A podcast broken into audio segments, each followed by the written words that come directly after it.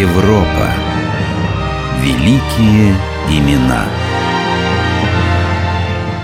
Гален.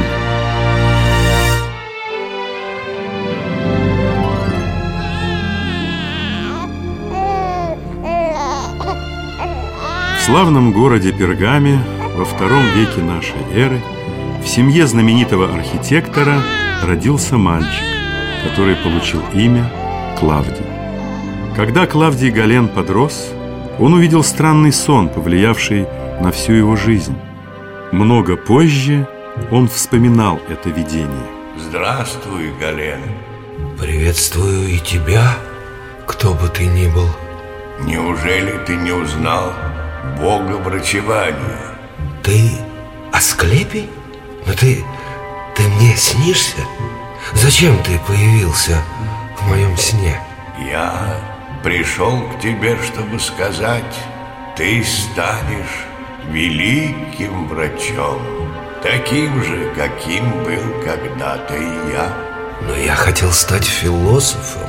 Придется пожертвовать своей мечтой, чтобы спасти множество жизней. Обещай мне это. Я обещаю тебе, Бог врачей, я стану лечить людей. Гален сдержал обещание. Уже в 17 лет он был хирургом в школе гладиаторов. Только здесь у него была возможность изучить анатомию людей и животных. Эй, Гален, а ты слишком молод для врача. Разве ты сможешь поставить меня на ноги? Я сделаю все, что смогу. Сделай это. Ты хоть раз бывал в Колизее? Видел сражение гладиаторов? Ну, на это у меня не было времени. Я учился медицине.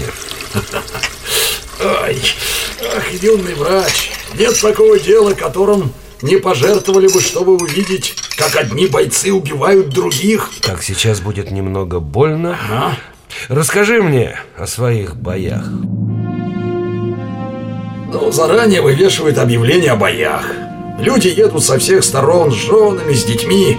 Рано утром они бегут в цирк, чтобы занять места. Вверху сидят патриции.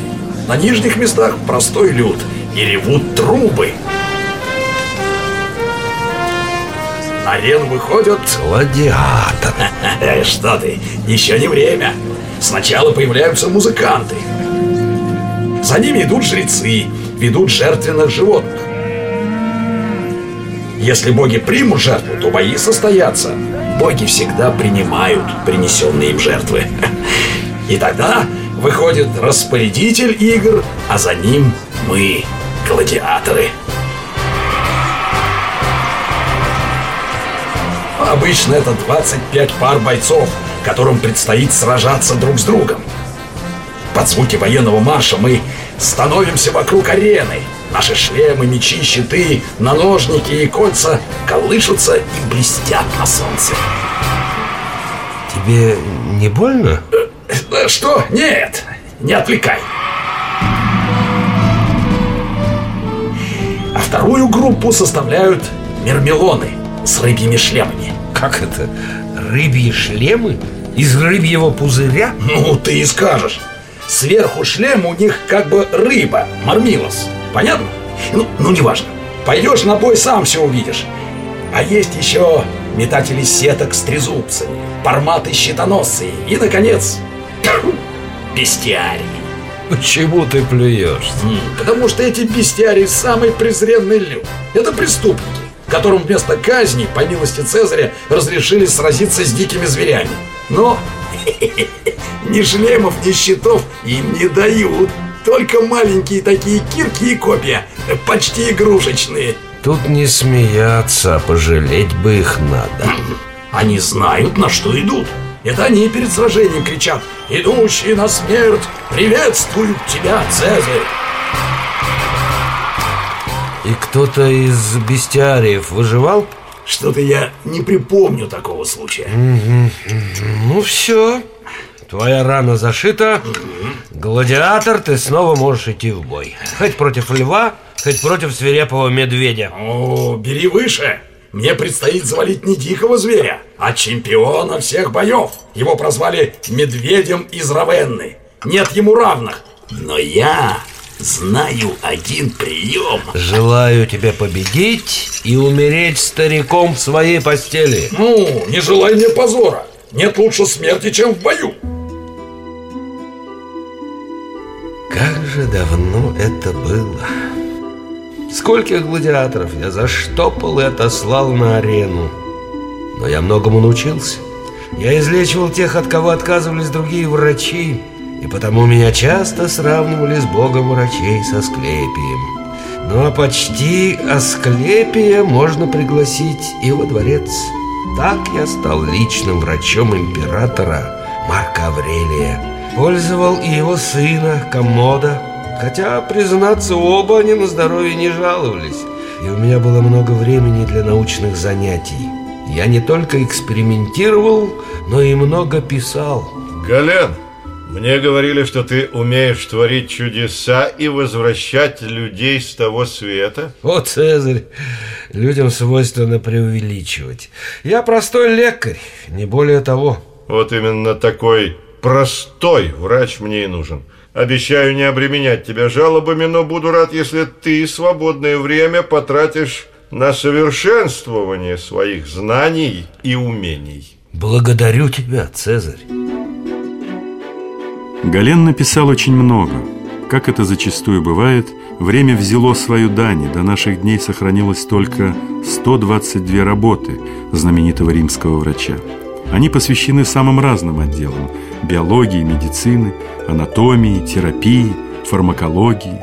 Всякий, кто рассматривает предметы совершенно беспристрастно, увидит, исследуя строение любого животного, что в таком месиве из мяса и жидкости все-таки есть разум.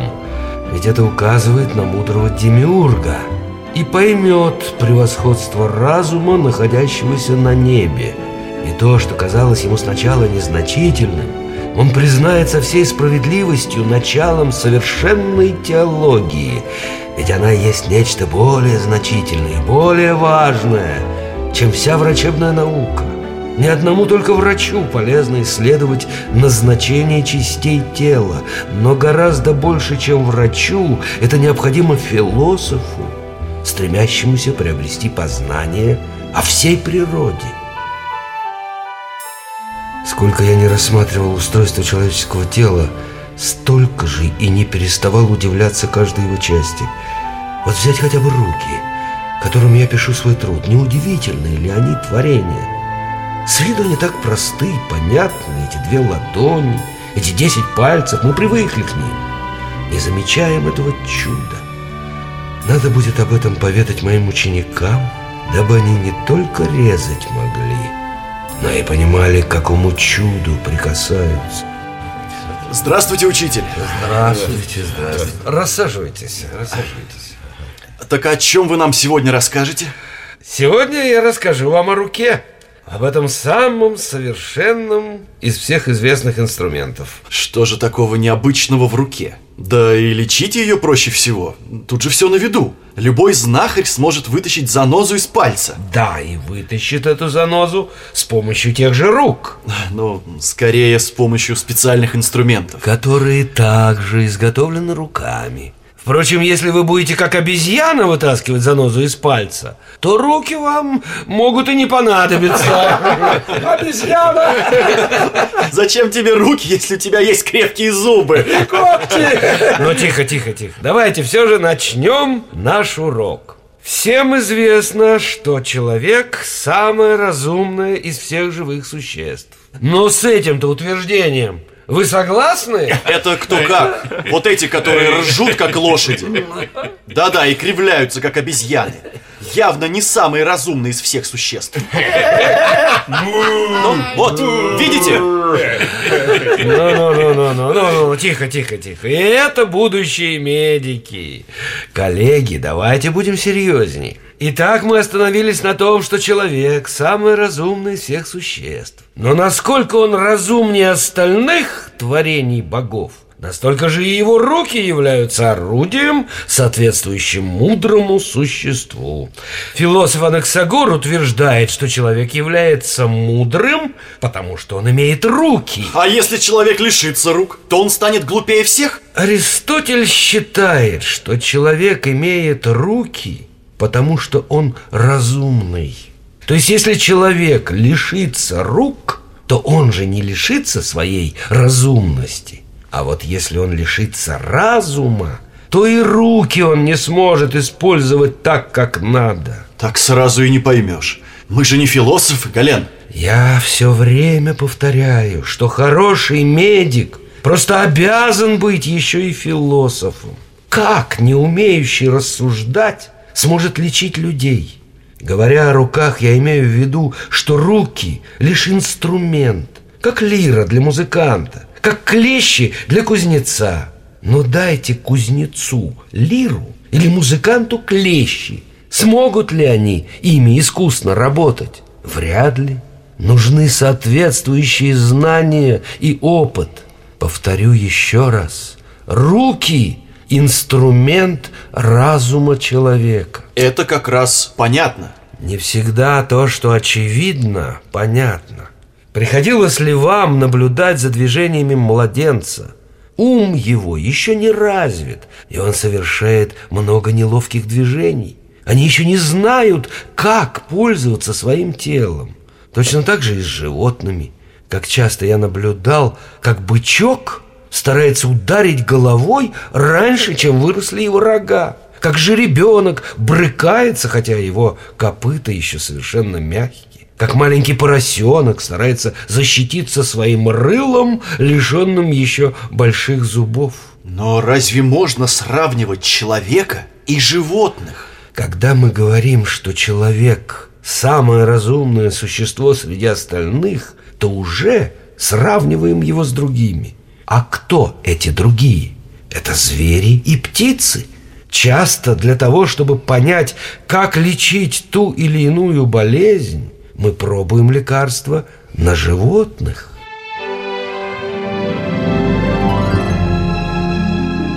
Гален настолько прославился, что в Древнем Риме были выпущены в обращении монеты с его изображением. В храме мира Гален открыл курс лекций по анатомии не только для врачей, но и для всех желающих.